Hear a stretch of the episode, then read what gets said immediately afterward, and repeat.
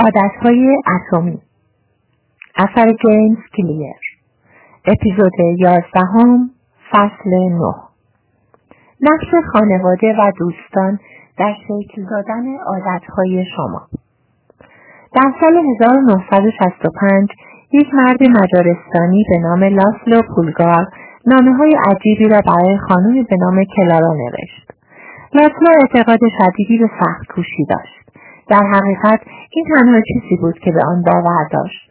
او به طور کامل ایده استعداد ذاتی را رد می‌کرد.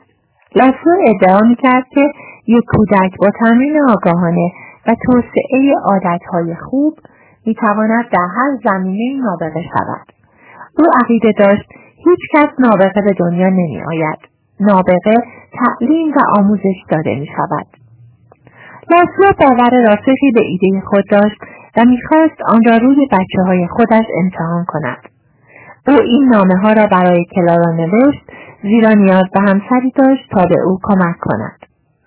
کلارا معلم بود و گرچه شاید اعتقادش مانند لاسلو محکم نبود اما او هم باور داشت که با آموزش مناسب هر کسی می‌تواند مهارتهای خود را ارتقا دهد لاسلو شطرنج را زمینه درستی برای آزمایش خودش می‌دانست و او برنامه ریزی کرده بود تا فرزندانش نابغه های شطرنج شود. او با خودش تصمیم گرفت تا فرزندانش در خانه تحصیل کنند و این در آن زمان در کشور مجارستان بسیار نادر بود. او تصمیم داشت تا خانهاش پر از کتابهای شطرنج و تصاویری از بازیکنان معروف این بازی باشد.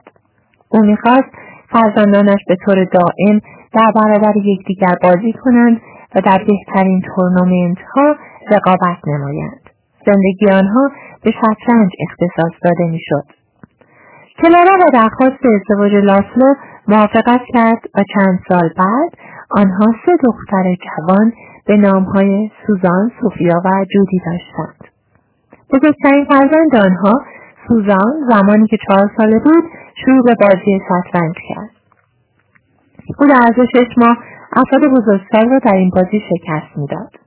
سوفیا فرزند وسط خانواده حتی بهتر از او عمل کرد. او در سن چهارده سالگی قهرمان جهان بود و چند سال بعد استاد بزرگ شطرنج شده بود. جودی کوچکترین عضو خانواده بهترین آنها بود. او در سن پنج سالگی پدرش را شکست می‌داد. او در دوازده سالگی جوانترین بازیکن در میان صد بازیکن برتر جهان شد. جودی در پانزده سال چهار ماهگی جوانترین استاد بزرگ در تمام دوران شد و رکورد بابی فیشر را شکست. او در 27 سالگی برترین شطرنج زن جهان بود. دوران کودکی خواهران بلگار عادی نبود و با این حال اگر از آنها در این مورد بپرسید به شما خواهند گفت که شیوه زندگی آنها جذاب و حتی لذت بخش بوده است. این سه در مصاحبه هایشان دوران کودکی خود را سرگرم کننده و نخسته کننده می‌دانند آنها عاشق بازی شطرنج هستند. خواهران پولگار از شطرنج سیر نمی شدند. می‌گویند یک بار لاسرو در شب. متوجه شد که سوفیا در حمام مشغول شطرنج بازی کردن است. او از سوفیا خواست تا برود و بخوابد و به او گفت سوفیا بیخیال شطرنج شو برو بخواب. و او گفته بود بابا شطرنج بیخیال من نمیشه. این سه خواهر در فرهنگی بزرگ شدند که در آن شطرنج بر تمام چیزهای دیگر اولویت داشت. آنها را به خاطر شطرنج تحسین می کردند و پاداشهایی نیز برای آنها به همراه داشت. در دنیای آنها وسواس داشتن به شطرنج طبیعی بود و همانطور که به زودی متوجه خواهیم شد عادتهایی که در فرهنگ شما عادی باشند در میان جذابترین رفتارهایی قرار می‌گیرند که می توانید داشته باشید. ویرایی وسوسه انگیز هنجارهای اجتماعی ما انسانها می‌خواهیم مورد پذیرش باشیم. با دیگران ارتباط برقرار کنیم و احترام و اعتبار همکارانمان را داشته باشیم. چنین تمایلاتی برای بقای ما ضروری هستند. اجدادمان در بخش زیادی از تاریخ تکامل ما به به صورت قبیلهای زندگی می‌کردند. جدا شدن از قبیله یا بدتر از آن ترد شدن از قبیله حکم مرگ را داشت. گرگ تنها میمیرد اما گله گرگها زنده میماند. افرادی که با دیگران همکاری می‌کنند و ارتباط دارند از این منی بیشتر فرصتهای دوستی و دسترسی به منابع لذت می‌برند. همانطور که چارلز داروین می‌گوید در طول تاریخ آنهایی که یاد گرفتند به طور مؤثر با دیگران همکاری کنند موفق شدند. در نتیجه یکی از عمیقترین خواسته های انسانی تعلق داشتن. است و این ترجیح باستانی تأثیر بسیار قوی روی رفتار مدرن ما دارد ما عادتهای اولیه خودمان را انتخاب نمی کنیم. ما از روی عادتها تقلید می کنیم. ما از توصیه های دوستان و خانواده، کلیسا یا مدرسه، جامعه محلی و جامعه در مقیاس بزرگ پیروی می کنیم. هر کدام از این فرهنگ ها و گروه ها مجموعی از انتظارات و استانداردهای خودشان را دارند. چه زمانی باید ازدواج کرد؟ چرا باید و چرا نباید ازدواج کرد؟ چند فرزند داشته باشیم؟ کدام تعطیلات را جشن بگیریم؟ چقدر پول برای جشن تولد فرزندمان هزینه کنیم و سایر این هنجارهای اجتماعی در بسیاری از شرایط قوانینی نامرئی هستند که رفتار روزانه شما را هدایت می کنند.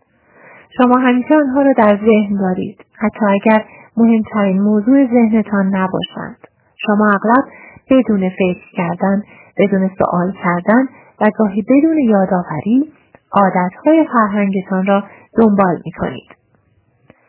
میشل دومانتی فیلسوف فرانسوی می‌گوید آداب و رسوم زندگی در جامعه ما را سر شوق می آورند و به پیش می برند. اغلب اوقات همراه شدن با گروه احساس سوار شدن را به افراد نمی دهد. همه می‌خواهند تعلق داشته باشند. اگر شما در خانواده بزرگ شده اید که به خاطر مهارت‌های شطرنجتان به شما پاداش می‌دهند شطرنج بازی کردن برایتان بسیار جذاب خواهد بود اگر در شغل شما همه افراد لباسهای گرانبها میپوشند شما نیز تمایل به ولخرجی پیدا می‌کنید اگر تمام دوستان شما یک شوخی خودمانی یا یک تکه کلام جدید دارند شما هم می‌خواهید این کار را انجام دهید و می‌خواهید بدانند که شما آن را درک می‌کنید رفتارها زمانی جذاب هستند که می توانند به تعلق داشتن و واجد شرایط بودن شما کمک کنند. ما به طور خاص از عادتهای سه گروه تقلید می کنیم. یک نزدیکان دو اکثریت سه افراد قدرتمند هر گروه فرصتی را برای استفاده از قانون, تغییر، قانون دوم تغییر رفتار فراهم می کنند و باعث جذابتر شدن عادتهای ما می شود. یک تقلید از نزدیکان نزدیکی اثر قدرتمندی روی رفتار ما دارد. همانطور که در فصل 6 بحث کردیم این هم در مورد محیط فیزیکی و هم در مورد محیط اجتماعی صدق می کند. ما عادتها را از مردم اطرافمان می‌گیریم. ما از روش والدینمان برای مدیریت شرایط یا روش نتیجه گرفتن همکارانمان تقلید می‌کنیم. وقتی دوستانمان سیگار می‌کشند ما هم می‌خواهیم آن را امتحان کنیم. وقتی همسر شما عادت دارد دو بار در را چک کند و ببیند قفل است یا نه شما هم این عادت او را می‌گیرید. من اغلب بدون اینکه حتی متوجه باشم رفتارهای اطرافیانم را تقلید می‌کنم و در مکالمه ها به طور خودکار شکل ایستادن فرد دیگر را تکرار می‌کنم. در دانشگاه صحبت کردن من شبیه هم کلاسی هایم شده بود. زمانی که به کشورهای دیگر سفر می‌کردم علا رقم اینکه به خودم یادآوری می‌کردم تا لحجه محلی را تقلید نکنم اما ناخداگاه این کار را انجام می‌دادم. به عنوان یک قاعده کلی هر چه به شخصی نزدیکتر باشیم احتمال بیشتری دارد تا برخی از عادتهای آنها را تقلید کنیم. در یک مطالعه پیشگامانه دوازده هزار نفر را به مدت سی دو سال پیگیری کردند و متوجه شدند که اگر دوست فردی چاق باشد احتمال چاق شدن آن فرد 67 درصد افزایش مییابد البته عکس این موضوع هم درست است مطالعه دیگری نشان داد که اگر یکی از زوجین وزنش را کم کند در یک سوم موارد همسرش نیز وزنش را کم می کند. دوستان و خانواده ما نوعی فشار نظیر نامرئی را ایجاد می کند که ما را در مسیر خودشان قرار می دهند. البته فشار نظیر تنها زمانی بد است که روی شما تأثیرات بدی بگذارد. هنگامی که مایک ماسینینو دانشجوی کارشناسی ارشد دانشگاه MIT بود در یک کلاس رباتیک کوچک شرکت کرد از ده نفر آن کلاس چهار نفر فضانورد شدند اگر هدف شما رفتن به فضا بود پس آن کلاس بهترین فرهنگی بود که می توانستید در آن باشید.